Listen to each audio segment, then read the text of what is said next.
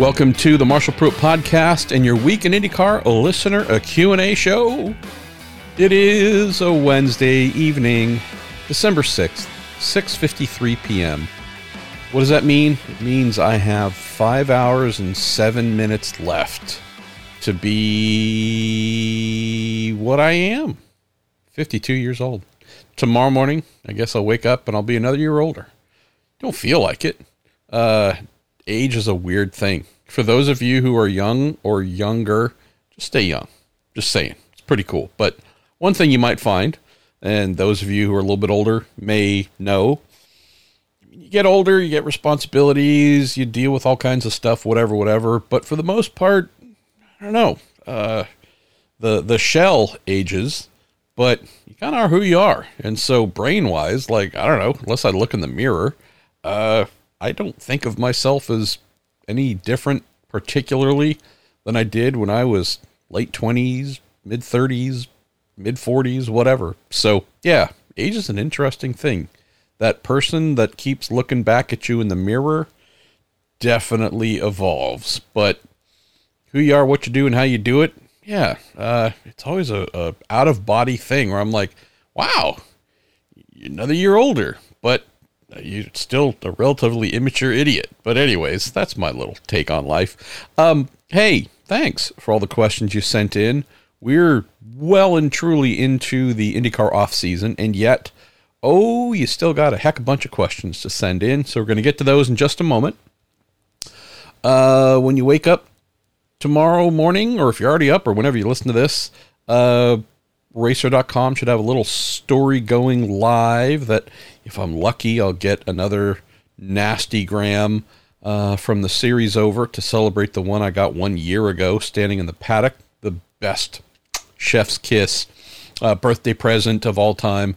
Uh, live and in person, loud, red face, screamy, spit flying from Roger Penske. So who knows? Maybe I'll get uh, another one uh, on my new birthday. Um, been on the phone an insane amount over the last, I don't know, 10 days maybe? However long. Today, probably three to three and a half hours on the phone with whether it's team owners, folks from the manufacturer side, media side. Uh, yeah, working on a lot of stories. First of the bigger, more impactful ones, again, we'll go live in the morning on Racer. Got another one that I buttoned up today as well. Uh, that'll be going live here ASAP. Uh, two, and got plenty more that I'm working on. Got an IMSA story. I know this is our IndyCar show, but got an IMSA story that I need to finish before uh, dinner time tonight on pretty cool new BOP approach they have, balance of performance, the three most hated letters in all of motorsports, and just a heck of a bunch of other things. I think, by the way, uh, I think we might have a new partner of the show. Uh, nothing to announce yet, but had a great call uh, Monday, I believe. And yeah, so might have uh, a new partner joining us, which would be phenomenal. Uh, yeah, there's a lot of good things happening. Was up early this morning and some appointments with my wife. Those went super well. So yeah, gotta gotta admit, y'all. Not as if there aren't a lot of really grounding, sad, and dispiriting things happening in the world, but um, maybe I can be a little ray of of sunshine for y'all because things are going quite well here. Um, last couple of quick personal notes. I hope here on Thursday or maybe Friday. A couple things been wanting to do charity wise. It's been a bit of a slow year for me in that regard, which has not really sat well with me the entire time. But spoke with my wife Chabrel about a couple of things that I want us to do to raise some charitable funds. So when those things are ready, I will certainly make that easy to know about and hopefully engage with on good old social media our dear friend Cassie Johnston, incredibly loving and giving person. Her entire family, just that's who they are. Uh, she was really brave here recently to share some of the struggle she's been going through um, with her health and continue to uplift her, think about her, and offer her our love. And if you are the praying type, our prayers, hopefully. Heard from a friend that I mentioned at the beginning of last week's show, Brian Kroll, who tells me things are still headed in the terminal direction. And there might be a bit of a, a ray of, of sunshine there as well, where he said might get to uh, experience another Indy 500. So tough times, y'all, but lots of love. Possibly the main thing I love about doing this podcast, and so many of you who've become friends and joined together and put together this PrueDay listener group, is y'all are just absolute experts at bringing that love, bringing that positivity and uplift, up, up, sure, I'll just keep it in, upliftment to those who need it. So uh, you might not know Brian, there, you might not even know Cassie, but whatever that thing is inside of you that gives love, um, please tap into that. Um, huge thank you to our partners, Cooper Tires, the Justice Brothers, TorontoMotorsports.com, and Discount Tire. And also to our pal Jerry Siddeth, who puts together these questions for us every week. Last note here Cassie has yet again, third year in a row, organized a holiday fundraising drive to buy toys for underprivileged, disadvantaged kids. Instead of going out and buying those toys herself and taking them to a charity or charities, she wisely has chosen four different ones in four states across the country, really well known IndyCar loving states. And all the funds generated there are being sent to those four so they can do the buying. And they, 100% of that, goes to uh, making children happy. And if that isn't a motivator in life, then you ain't human, y'all. Uh, pruekids.org, P R U E K I D S, pruekids.org. If you're able to and have not already, please help. We're getting really close to the fundraising goal. All right, time for a little pew, pew, pew, pew. That was terrible, but again, we're going to keep it in. A little bit of my old unpolished show vibe. Let's get rolling with your questions. Not going to be able to do a super long episode because I still got work to do. Let's kick off the show here with our friend Horatio Frey, who asks, able to discuss how many team owners are asking for a new car versus those that are not. Uh, you say, I agree with your point that all new technology like the hybrid system stuff is great. You can't see it, does nothing for optics, selling points, new people coming into the sport. Yeah, that last item there, Horatio. Boy, we could spend the whole episode talking about that, but we won't. Um, I would say three to four team owners come to mind who are pretty passionate about wanting a new car and telling me so either on their own or if that topic just comes up naturally.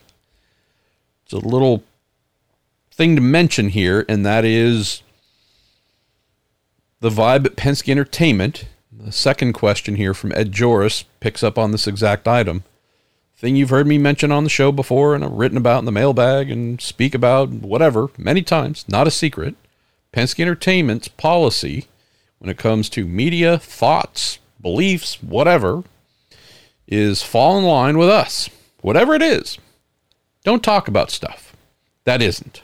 So Roger Penske has said in interviews with me and others than the last, I don't know, year, two years. No need for a new chassis. Uh, we're good with what we got. Racing's great. Why introduce new costs? Yada, yada, yada. Nope, not doing it. Sticking with what we got. Interviewed Mark Miles here recently. Threw that question back out to see if the answer would change. And it was, again, similar. Oh, not doing anything with a new chassis. Sticking with what we got. Got to get this hybrid thing figured out first. After that, that's Let's talk about that later. So, again, falling in line. I think The only team owner principle that really stands out as being on the record somewhat recently, I don't know if it's the last three months, six months, year, whatever, uh, saying, hey, need a new car. Uh, Zak Brown, right? Zak's arguably the most powerful guy in the paddock. I realize we would say that would be Roger Penske because he owns the series and is a billionaire, et cetera, et cetera. Would totally agree with that. Also, keep in mind that I don't know, you know, it doesn't matter to me how much money Zak has, but uh, incredibly powerful human being, sovereign human being, wealth beyond belief. He can speak whatever it is that he believes without having to really worry about the series clapping back. Not saying they don't clap back, but he's not someone who's going to shrink and go, I'm sorry. I'll just fall in line and won't say what I think. He's a bit of a unicorn in that regard. Now, would it be impossible to get some others on the record to say, yeah, hey, I think it'd be good to have a, a new chassis? No, of course not. Um, how loud and how hard would those others go in that direction? Even Zak, I don't believe, has said anything really hard, like, nope, IndyCar's wrong. Haven't seen anything like that, nor would I expect that, Horatio. But just got to understand the way Penske Entertainment does things, and they have made this painfully clear to everyone in its paddock. Uh, get in line, fall in line, don't speak out of turn. So there you go. There's not enough team owners who really truly want a new chassis in terms of and they're willing to go buy four, eight, 12 chassis and spend millions upon millions to make that happen, that's where the big separation takes place. So, want one? Yeah. There's not a single team owner in the series who can look you in the eye and say, "Oh no, this car's perfect. Never change it. We well, let's stick with it for another 13 years." Everyone would love something that is prettier, futuristic, uh, lighter, and more this and more. Right? Everyone would love that. The amount of people who are financially stable enough to support that, it's not as big a number as we'd hope. There are too many teams who are. We got a big car count, right? I had a conversation with someone today about this. We got a huge car count 27 cars last season. Should have a 27 yet again full season in 2024. Man, things must be a raging success. And you go numerically, yes. But this team here, man, their their sponsor is kind of on the brink. We don't know if that sponsor is going to be around a year from now. And this one over here, they have a wealthy benefactor, but if that benefactor passes on or decides to stop benefactoring, that team's gone. Like we could only find like two or three teams where you go, they're bulletproof, too big to fail three ish, three for sure, maybe four, kind of, sort of. Hey, this team's heavily involved in another racing series or multiple racing series outside of IndyCar. And we know that they're cranking in huge dollars to do that. And that helps to cover some of the IndyCar stuff. Like if that manufacturer or that series goes away, wow, this could have a terrible domino effect. So, it's another aspect to this ratio. Nothing's ever simple. I wish it was all just one answer and on to the next one. But there's a lot of things to consider here. And yes, every single team owner would love to have a new chassis that is all the things that I mentioned, but less than half are truly capable of writing a check to make that happen without causing significant financial harm to their teams. So, we ain't there yet. Uh, Ed Joris, picking up on that topic. You mentioned Penske's penchant for message control a few times. Does this extend to what drivers say? Uh, will Pato O'Ward get a call or a fine for the things he said to another outlet uh, last week like we desperately need a new car before we need a new engine. Sorry, I got to drink something here. Um, so on and so forth. Um, he said Pato also mentioned, you know, you want folks to be saying, "Holy bleep, have you seen the new Indy cars?" Compared to, "Have you seen the Indy cars?" Um, I would be willing to bet everything I own that a phone call, nasty gram, whatever, was d- directly sent uh, to young Mister O'Ward of Monterrey, Mexico. Um, yeah, totally. Like, it's the thing, Ed. It's the message control. This is not a democracy like it once was. It's just it's just the truth. Um here's what I'll leave you with and then we'll move on to the next item here. It's their prerogative. Folks choose to be a part of the series and accept that or choose to not be in the series and reject that. this is just the way it currently is. I could see potentially a point in the future where that softens a bit, but we aren't there right now.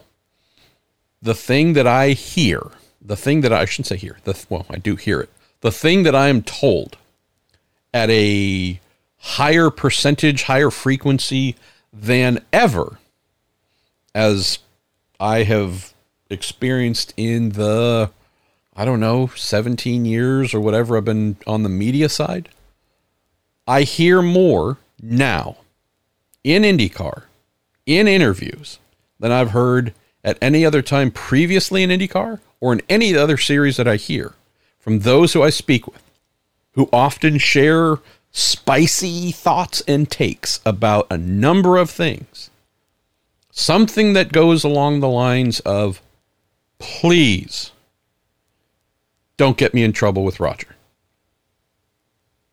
Variation of that, please take care of me there.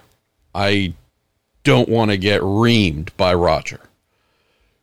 Just phrase that in a couple of different ways, but those are the things that I hear so frequently because part of doing this job is having real conversations with folks. Can't always do that, right?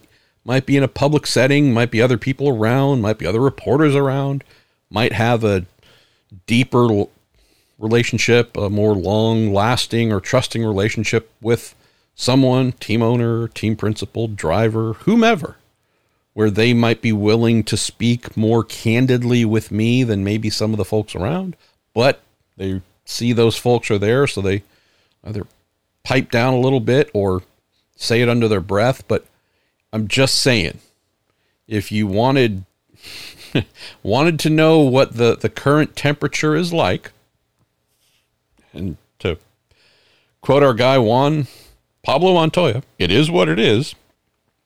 The amount of folks who say you got to take care of me on this one, welcome to use my quotes, but you know, just just look over them really good.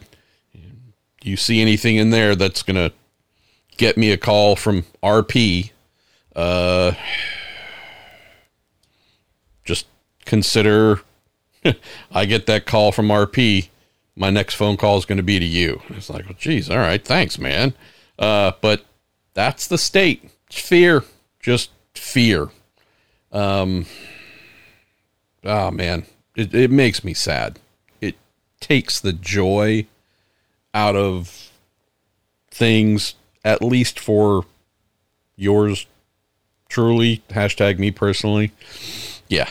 Um, when you hear me down and feeling worn out when it comes to IndyCar, it's usually because of something like this, where it's like, hey, I'm not averse to pushback, of course. But it's the, oh, you can you can't be honest if it isn't their truth. Huh. That's a little icky. Uh, hey, let's go to something more fun. Uh, Jake Ward, say Marshall, for years, a significant discussion around Graham Rahal was his poor qualifying. Even the start of 2023 was bad until his shocking P2 at Mid Ohio before getting two road course poles to end the season. Where did this sudden speed come from? Is this a team development, new technology, uh, smart individual? And if it is a single person, uh, they should be the hottest commodity in IndyCar. Uh, yeah. They brought on a, a new damper specialist uh, last off season. Would say took a little while for the team to really get a proper damper program shaped.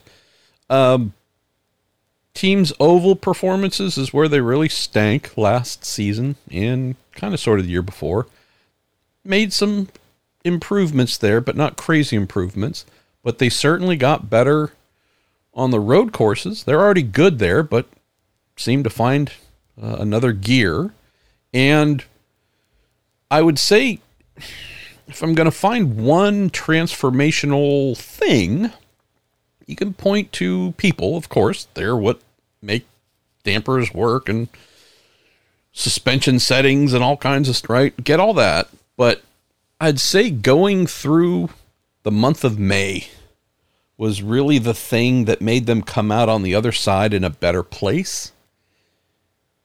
Also, working even harder. Not suggesting they weren't already working a thousand hours a day, but like wow, this got ratcheted up even more. All the struggles in the month of May, the efforts to find these little nuggets of granules of extra speed to make sure that uh, they qualified. Granted, I realize that one of their four entries didn't with Graham, but you know they there were only 34 entries, so there's always going to be one car that didn't make the show. Just you know, it could have been all four cars kind of circling the drain and it being a lottery as to which one wasn't going to make it. Wasn't too far from that, but again, they worked insanely during the month of May as things were going in the very wrong direction to try and find things that would improve their performance coming out of the month of May, I think that was very much a springboard, not only a demand from Bobby Rahal that we're done. This is we're, this is it. We're done. This can no longer happen. We have to find uh, an overall improvement on the engineering side. That happened. I'd say this kind of crucible that they went through in May was really the thing that launched them towards this. And so to answer this and move on to the next question, I'd say, of course, it's people. Car didn't make itself faster. Computers don't magically tell you yet how to make things all better. But I'm looking at more the event of the month of May, Indy 500, what they found within themselves, the resolve that was taken to new heights, crazy extra work put in, and then starting to find more things from there and more things from there and gelling more and getting more out of themselves as an engineering outfit. And then also that benefiting Graham with finding more things that worked to his liking. We know that he said coming into the season, as he said coming into other seasons, hey, qualifying, I know. It's not my thing, but I got to make it. I don't know if he got all the way there, but he certainly made really impressive progress. So take Graham constantly working on it, the team improving itself, going through this terrible month, but that being the thing that really started to unlock better versions of themselves, finding stronger engineering directions, things that were more of Graham's liking. Um, said they all started to come together and show us that Graham Rahal that we knew for quite a while. So, fingers, toes, and any other appendages I'm forgetting are crossed that this will continue and trend even farther upwards in 2024. Ah, uh, Garen Porter, how you doing? MP. Thoughts with you and your wife, Chabrel, as always. Thank you, Garen. say, despite your obvious hatred for Seinfeld, yeah, I mean, like for real, it's the worst. And I'm a long standing Jerry Seinfeld fan, like back to the late 80s. So, right pre the show. Anyways, uh, I also hope you had or will have a fabulous birthday. Thank you. I plan on it being fabulous. You say, I was wondering if IndyCar has learned the lessons from repaved tracks and do some extra running or practice at Mid Ohio in 2024. Um, interesting, right? So we had a full test day. The uh, was it full? Maybe not, but it was a, the day was certainly 24 hours in length. But we had that at Monterey, Laguna Seca, right? New paving. Uh, go do that. Go do the track testing. Didn't have a lot of tires, so teams couldn't exactly truly run all day long. But uh, hey, go and do that. Use all this information to then go um, look great in practice, qualifying in the race, and oh, it was a poop fest. So I hear you. Road America, another situation where new paving found though that if you were off the single line of choice throughout the entire track, uh, boy, it was almost like skating on ice. Happened as well at Laguna Seca. Um, that tells me it's not really a lessons to be learned, extra running or practice, uh, going to here, going to there is going to solve something uh, big like that. Teams will get more setup information. Cars can go faster the potential, though, based on what the track used in terms of the material, this new paving, and so on, we know that at least two road courses we went to last season. Oh boy, this is super grip. This is ice. And boy, you are going to be slipping, sliding, crashing, and making fools out of yourselves if you fall out of that super grippy single lane. If that is what we find uh, is the case at Mid Ohio, there's no amount of testing that is going to change that unless we have some sort of bizarre road course rubbering in session where folks just do burnouts throughout the track on all the offline areas and do that, I don't know, right before the race so there's no chance of rain or whatever else uh, kicking all that rubber out of the grooves. So I don't know if there's anything here, Garen, right? If they elect to have a test day just prior to the race, cool. That'll help teams update their setups, but um, hmm, I don't know if that saves us from a really wacky and caution filled Sunday. Uh, Carson Crisafulli Hey, Carson, you say this seems like a good time to ask about what you think of the Josef Newgarden tattoo. Uh, yeah, I'm assuming it's real. Saw he made some sort of I don't know. Was it? A, it wasn't a bet. Was it a bet? A promise or something to uh, his Team Penske teammate Ryan Blaney, the new NASCAR Cup champion. Uh, I didn't read all of it to be honest, but something about him saying you'll get a tattoo of him whatever if he wins championship and he did. And then i saw that photo of josef with what appears to be a real tattoo on his thigh right lower thigh down by his knee.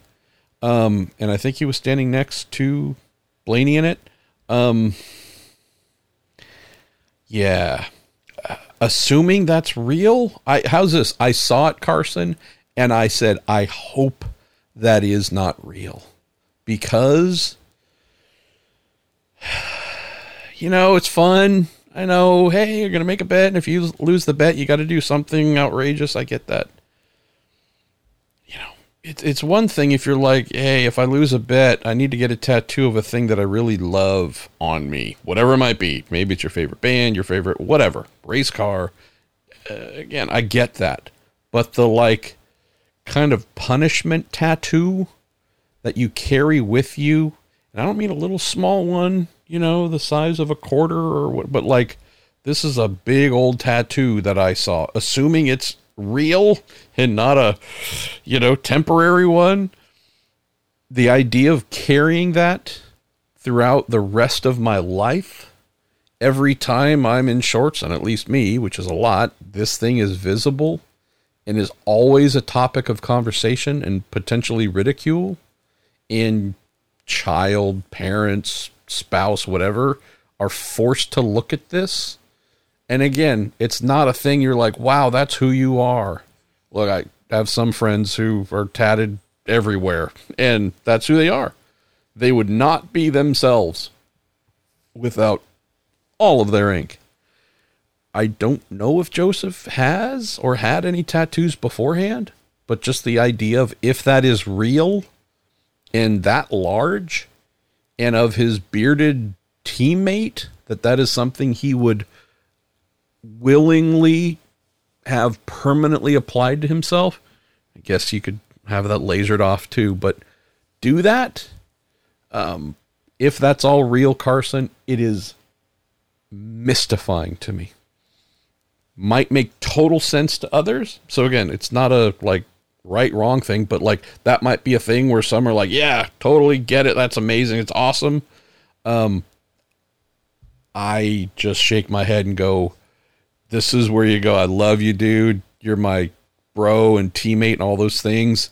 Um name the charity that I, and i'll name a number that isn't going to break the bank and i'll make that in your name uh you got me okay i said i'd do it I'm backing out of that. That makes me a whatever per got it.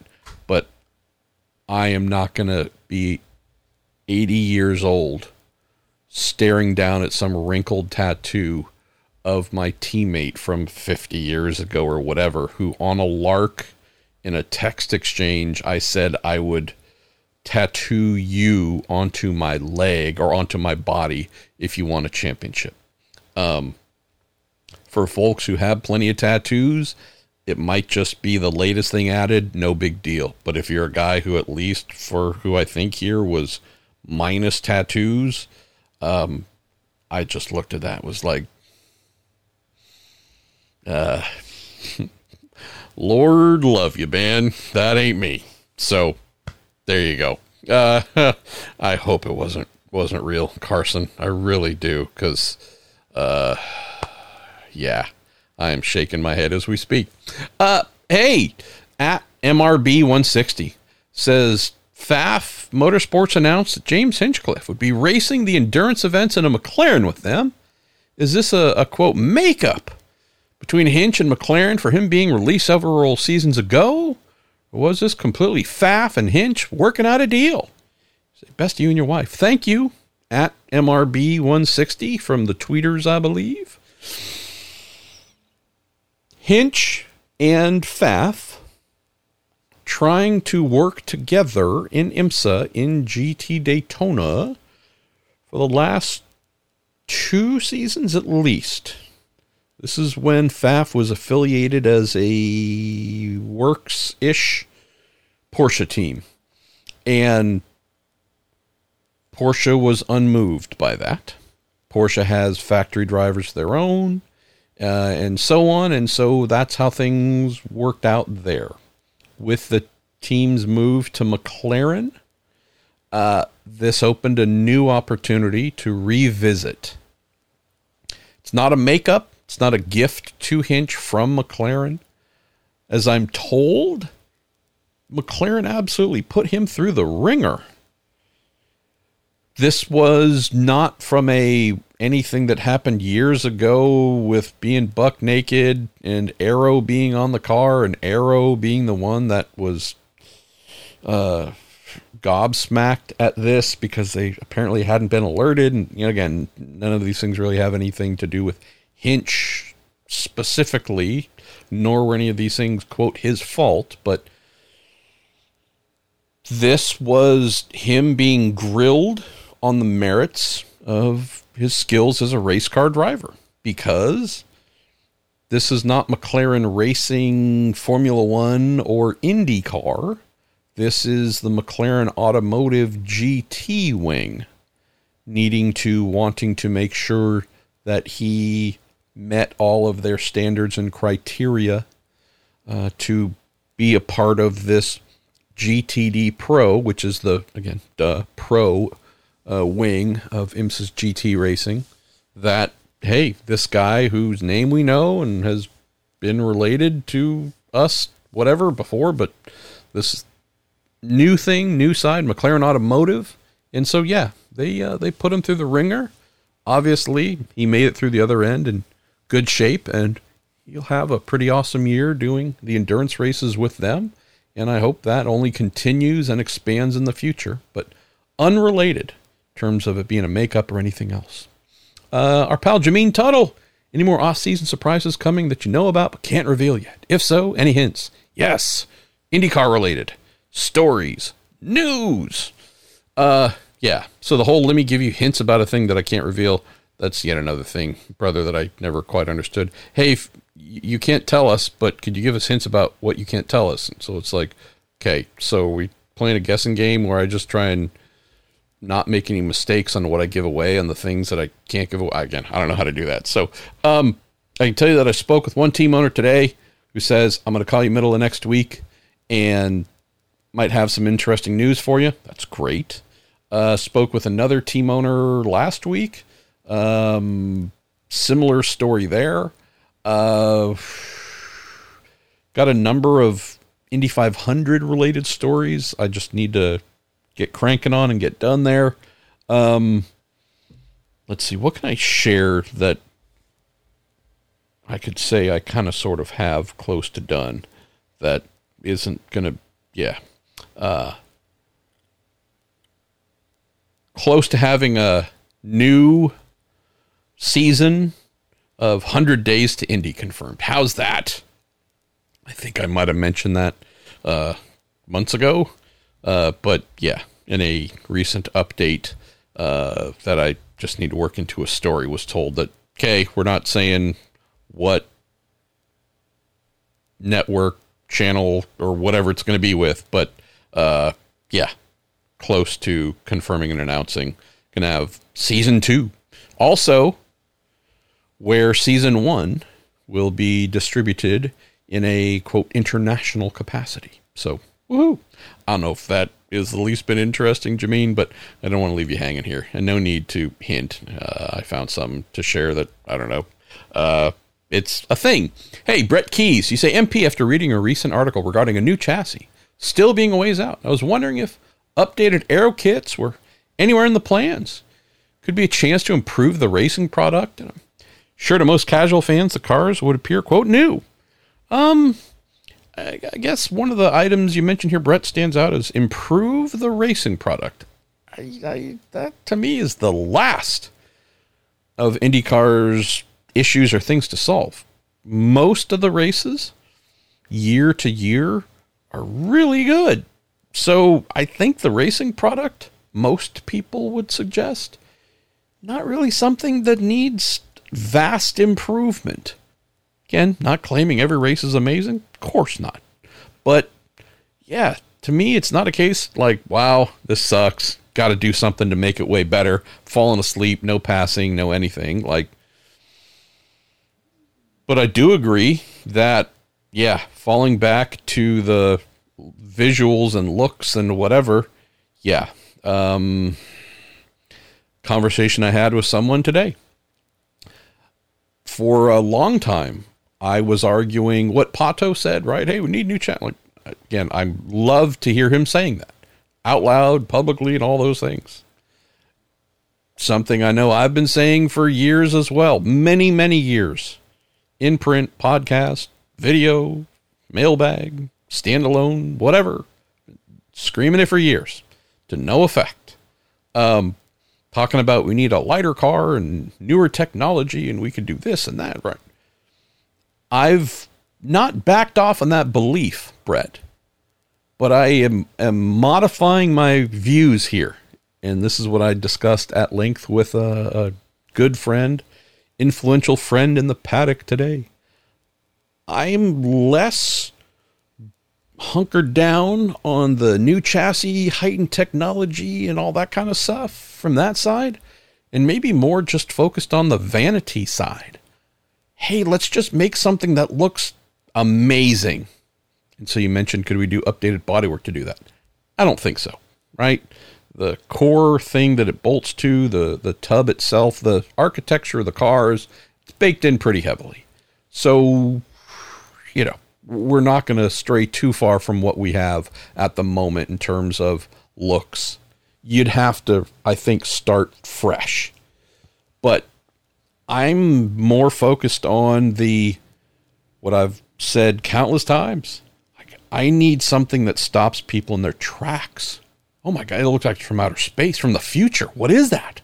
Again, Pato mentioned some of these same things. Whoa, what is that?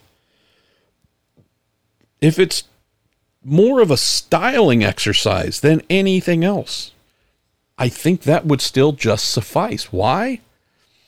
We're just starting to look stale and old. So this isn't just meant to be another complaint, just sharing my evolving mindset here. Maybe it's something some of you share as well, which is I want folks to look at an Indy car who have never seen an Indy car and flip out. I have to go see this in person. What is that? That's crazy. It's great. It's beautiful. It's abstract. It's whatever it is, but something where the core premise for the designers is watch a lot of science fiction. I don't know if you're a fan of Star Wars, Star Trek, uh, run through all the various shows on the streaming platforms that are outer spacey and spaceships and whatever go 20 to 50 years into the future. Imagine, draw that. Draw the IndyCar of 2075. And yeah, it might be crazy and no way to actually make that thing, but start there. Do not, for heaven's sake, start in 2025.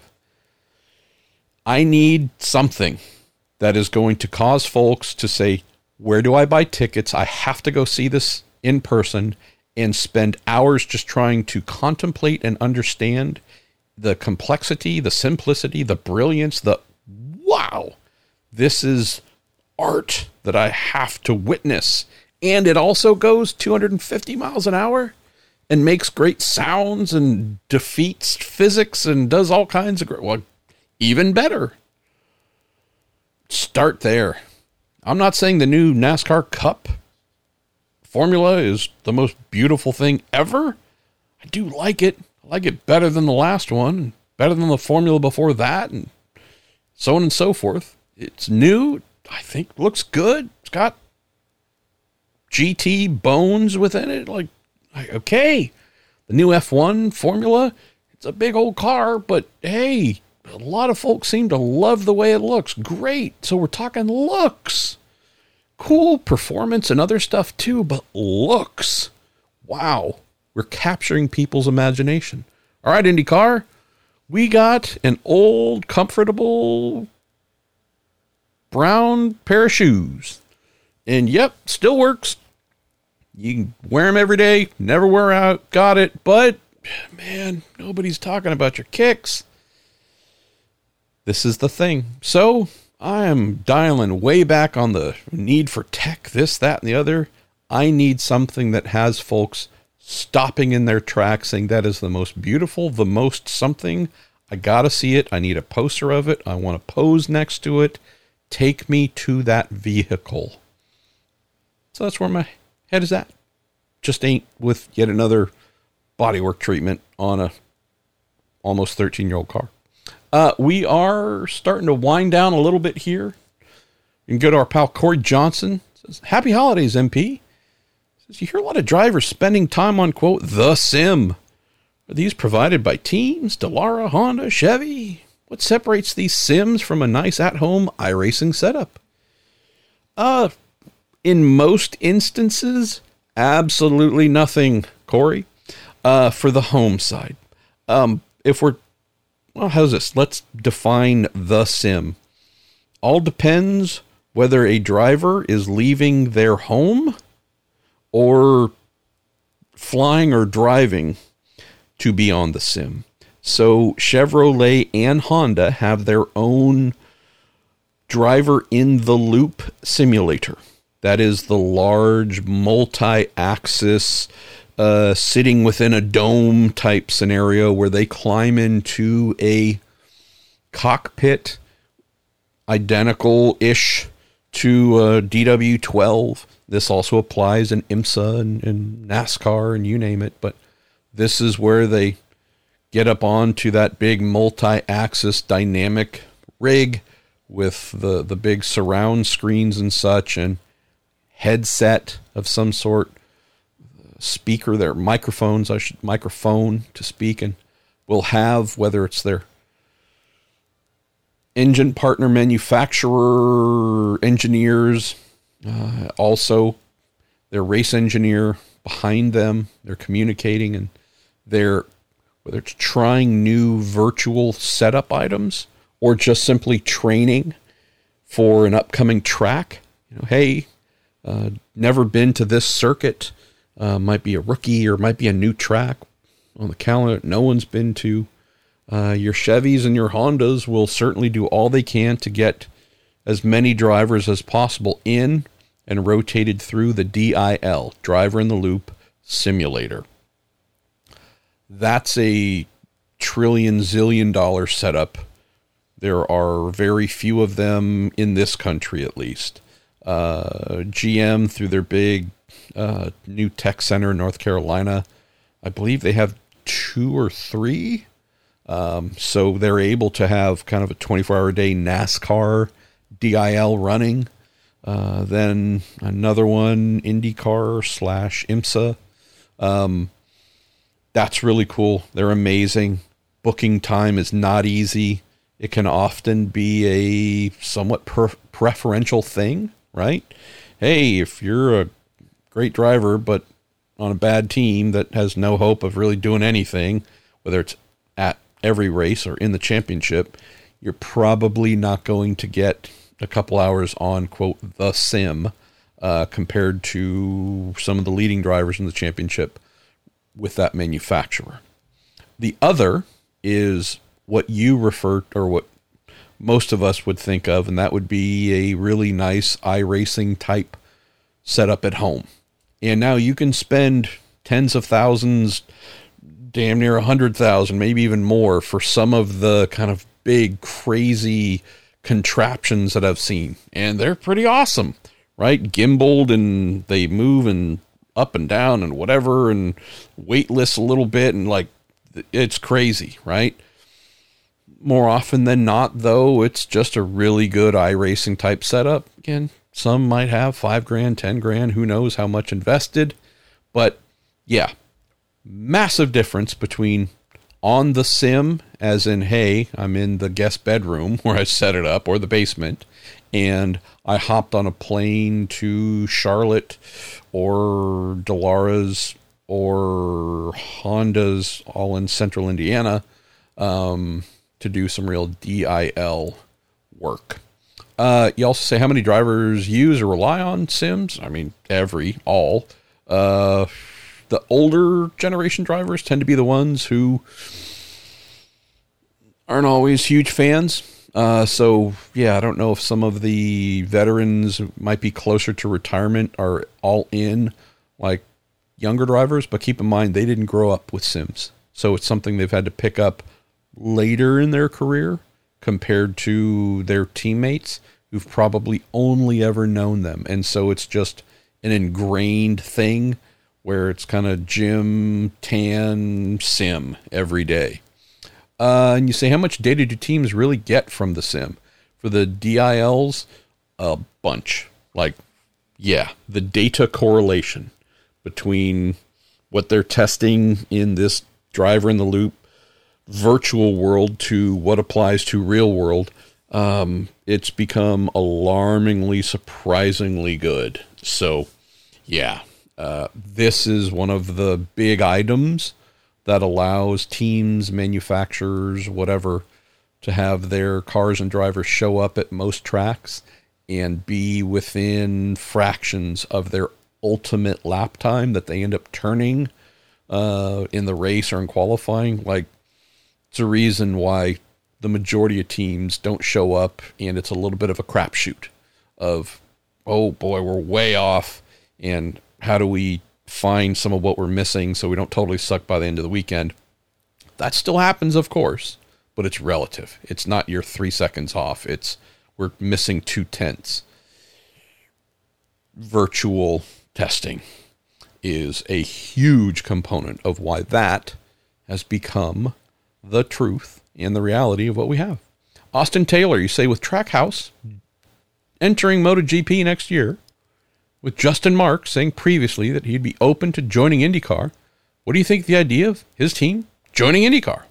Um, joining IndyCar as an entrant for the season, yeah, that seems like it's miles away. Uh, teamed up with somebody to do the Indy 500. If we were to learn that in, I don't know, 2025 Indy 500, that would be the case. 2026 wouldn't surprise me. But the fact that they're formalizing a three ish car thing and Cup with our guy Shane Van Gisbergen or Giz Van Shanebergen or whatever the heck his name is. That's a big ask, big growth area. Now entering MotoGP, that's a big thing as well. For a newish team, the thought of and then stacking some other big new initiative like IndyCar onto that as well. It's in the spirit of what they have been doing, Austin, but I would beg of Justin to not do it because it's when you say, well, if we can do two big things, two and a half, three big things, right? Extra car, Shane, and MotoGP. Well, hey, let's do another. You know, this is where you're in a really crucial point of losing the plot and failing because you're trying to do too much and those individual things that needed a ton of attention are now getting less and stacking another big thing is only going to dilute your focus even more. They really need to become excellent at running Shane and all the NASCAR things he's going to be doing and learning, and also their involvement in Mo- MotoGP. Of course, they're not, you know, running the MotoGP program out of their NASCAR shop. So, just saying, all I could ask for Justin, who I love, is please come to IndyCar. Please do not rush. It'll be here. Uh, get everything else to a place of greatness and then build from there. Do not diversify too heavily. Do not diversify your bonds too quickly. Uh, they'll come for your neck. Uh, let's. What are we almost done here? Yeah, we're not too far away. Um, Ty Schlorer. Ty, I think this might be your first question. If not, I apologize. MP, what happens to cars that get significant wins or hit major milestones? For example, if Helio wins a fifth 500, does that car immediately go into the IMS museum? Or is it at the discretion of the team? Great question, Ty. Uh, I think NASCAR is a little different isn't it the case or wasn't it the case or like if you won the daytona 500 uh, there's some agreement or whatever that the car goes into the museum right away or something like that hall of fame i don't know um different here big big business relationships between nascar and its entrants right? The charters that they own. There's a real there's some thick contracts between every team and nascar. That is not the case in IndyCar. These are all, with the exception of Roger Penske's team, purely independent businesses owned by folks who might have a millionish dollar a year business relationship with IndyCar through the leader circle contracts they have. But again, these are really and truly smallish business owners who buy their cars support the people who work on them, right? Oh, they got sponsors and all that, but there's nothing uh, whatsoever that says if Helio wins a fifth, Mike Shank must take that car to the museum. Uh, the business dynamic between IndyCar and its teams is just radically different from other series. And so nothing like that happens unless the team owner would decide to do that on their own or, or if they were asked. But the bigger question here about significant wins, major milestones, really depends, right? You've got some team owners who are super nostalgic, right? Roger Penske, I know we've mentioned Roger a thousand times already in this episode, but he's got his own museum and the cars that have won this and that. And like, you know, they memorialize themselves constantly and have for decades. Others, maybe a little less so. Um, does Ed Carpenter have the f- chassis where he won his first Indy 500 pole, like up on a display in lights for all to see?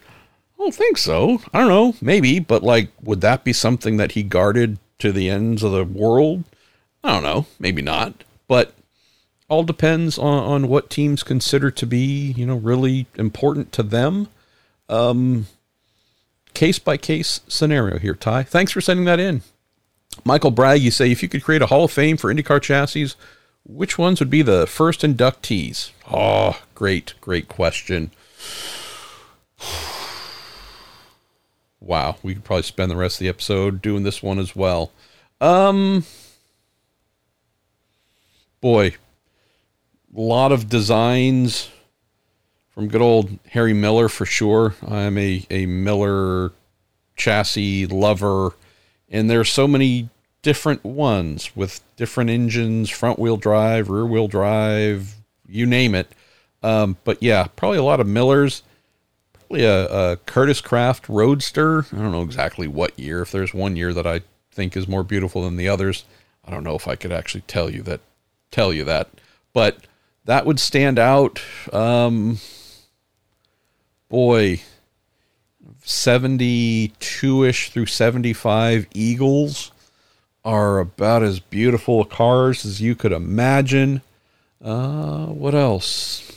I mean, there's some gorgeous Penske's in there yeah, I feel like I'm I'm failing you on like really hyper specific ones. Say that 1994 Penske PC23. Uh, I always thought was just gorgeous, and I hope I didn't get my numbers wrong on that. But um, realized that it won the Indy 500. I never thought the actual Indy 500 version with the big old 209 cubic inch beast motor stuck in the back was visually appealing. Just looked bloated, but every other race without it, um, with with the standard Ilmor motor, um, gosh, those cars were beautiful. Let me go with those for right now. Uh, I don't know why my brain's failing a little bit because normally I can give you 50 specific examples, but let's go with those for right now. Um, Neil Doiker, how are you, brother? You say, can you walk us through what happens after practice, qualifying, and the warm up sessions? All right, that's an easy one. uh, when in the paddock, you see a flurry of activity by the crew, engineers, and drivers. What main things are crew members doing when they tear things apart? What gets covered? The meetings with engineers and drivers? Does it translate to changes made for the next session?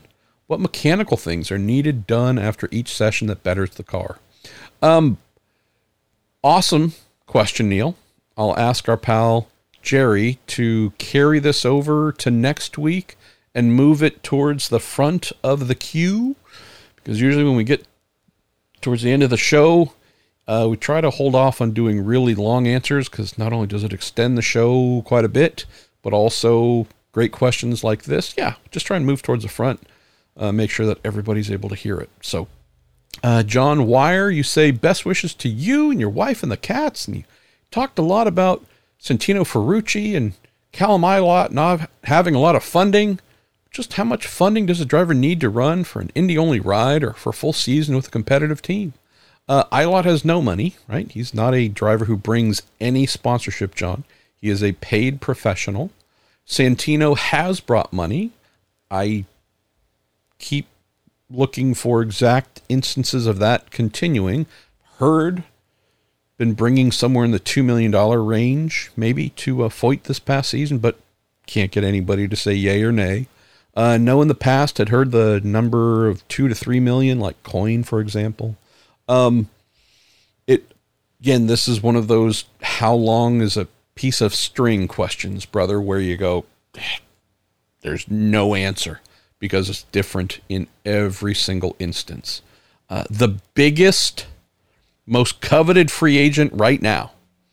There aren't very many seats left. There aren't very many things going on left in the silly season.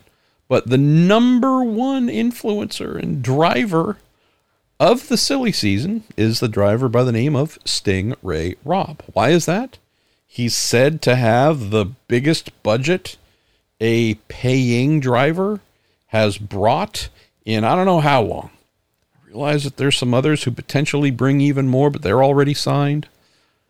Rumored to have between eight and a half and nine million dollars to spend. And there aren't many seats left. But I tell you what, everybody who wants to be in IndyCar and is trying to land a seat, by and large, waiting to see what happens with Stingray, where he ends up. That's him. I'm aware of a driver that has, I'm told, about four million annual budget, depending on the team, has been five and a half ish to six million dollars per entry in recent years. That is said to have increased or could be increasing to seven to seven and a half with all the changes coming and costs and new parts and pieces with going hybrid heard a driver with about 4 million to spend who would have been snapped up last season, maybe the season before, is now struggling to gain traction because 4 million is not enough at darn near every team. Some teams as well that would take 2 to 3 because the quality of that drive driver is extremely high and hey, are we willing to take less because you're going to be a better performer for us than take more from someone who's going to perform to a lesser degree? Uh, so, yeah, again, it, it really and truly depends on the team, the need, quality of the driver, the value that they do or don't bring. Super, super dependent on who it is. Um,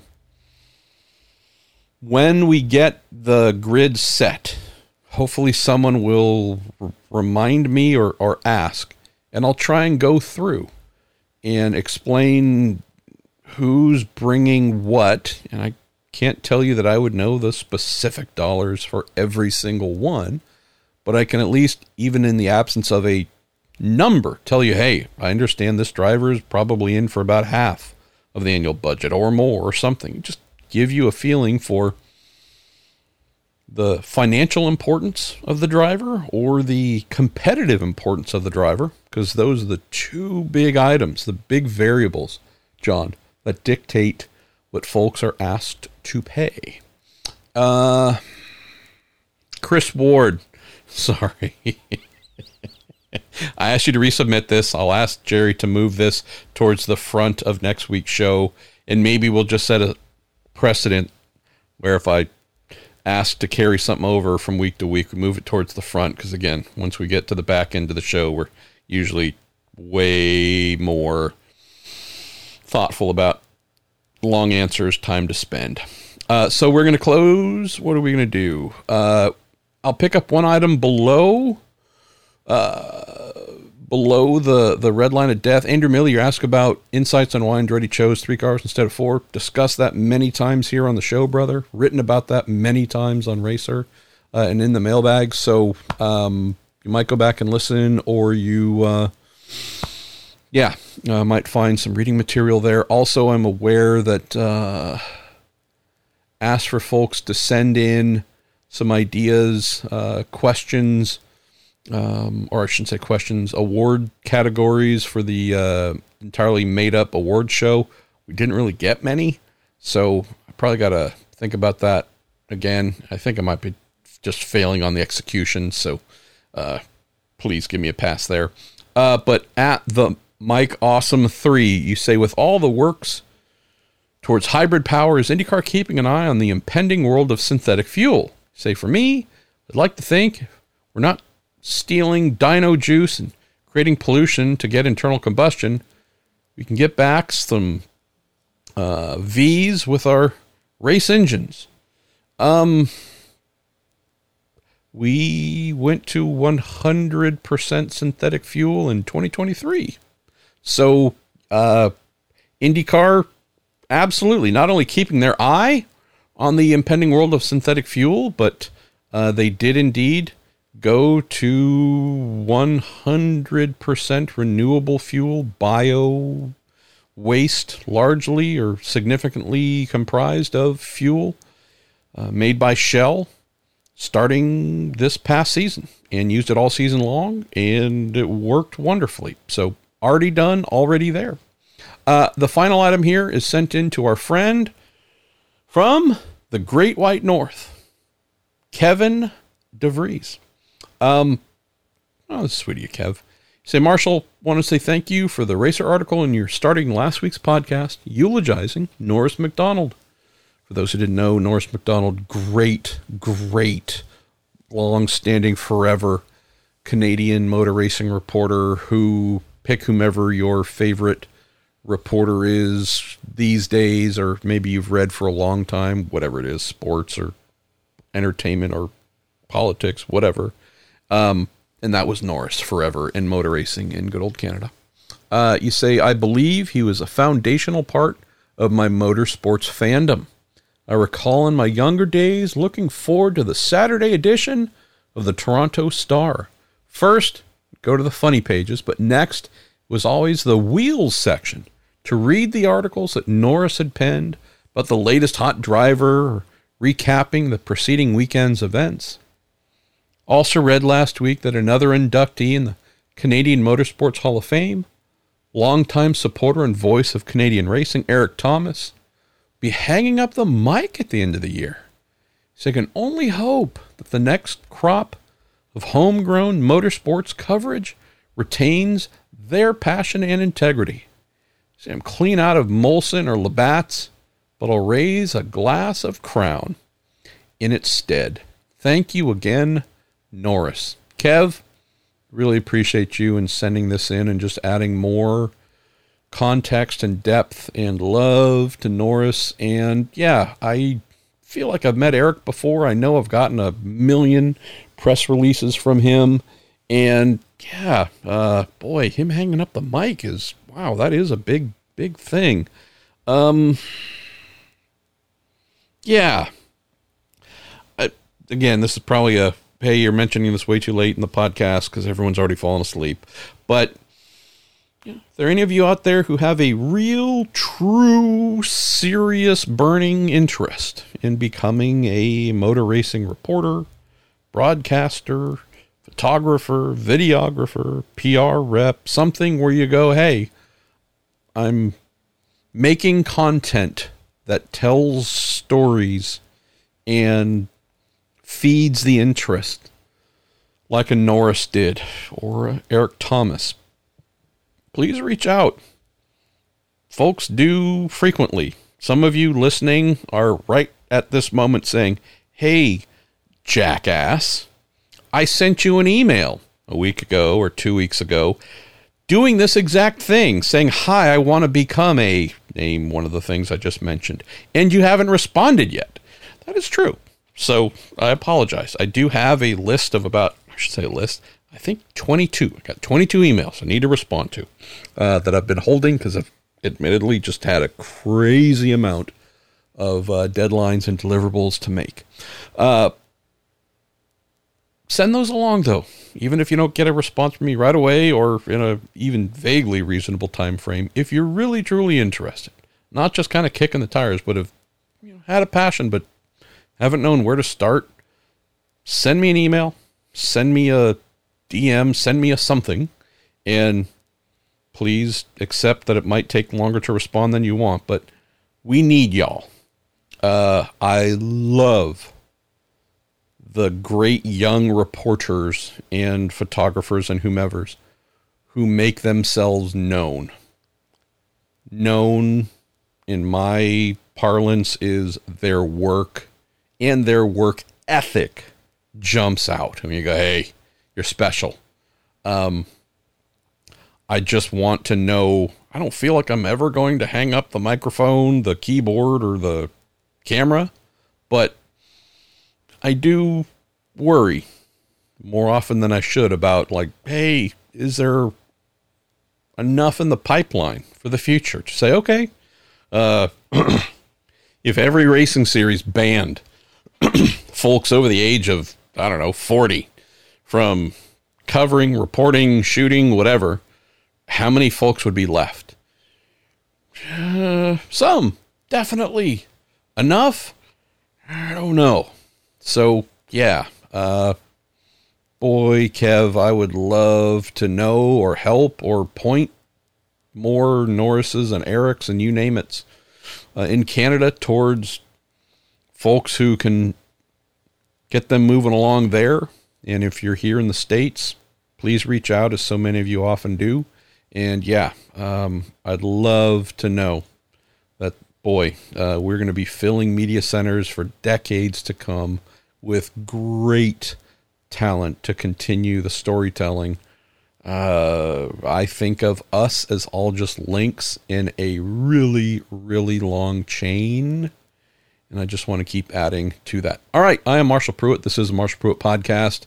It's 8 11 p.m. Uh, I got to shut up and get writing on that IMSA BOP story because who doesn't want to do that on a Wednesday night at 8 11 p.m.? Uh, thanks once again to Jerry Sudduth for putting our questions together, for y'all just being kind and awesome please take a look at prukids.org if you are able to help. And to our big partners at Cooper Tires and the Justice Brothers and TorontoMotorsports.com and Discount Tire, thank you for making this show possible. Speak to y'all very soon.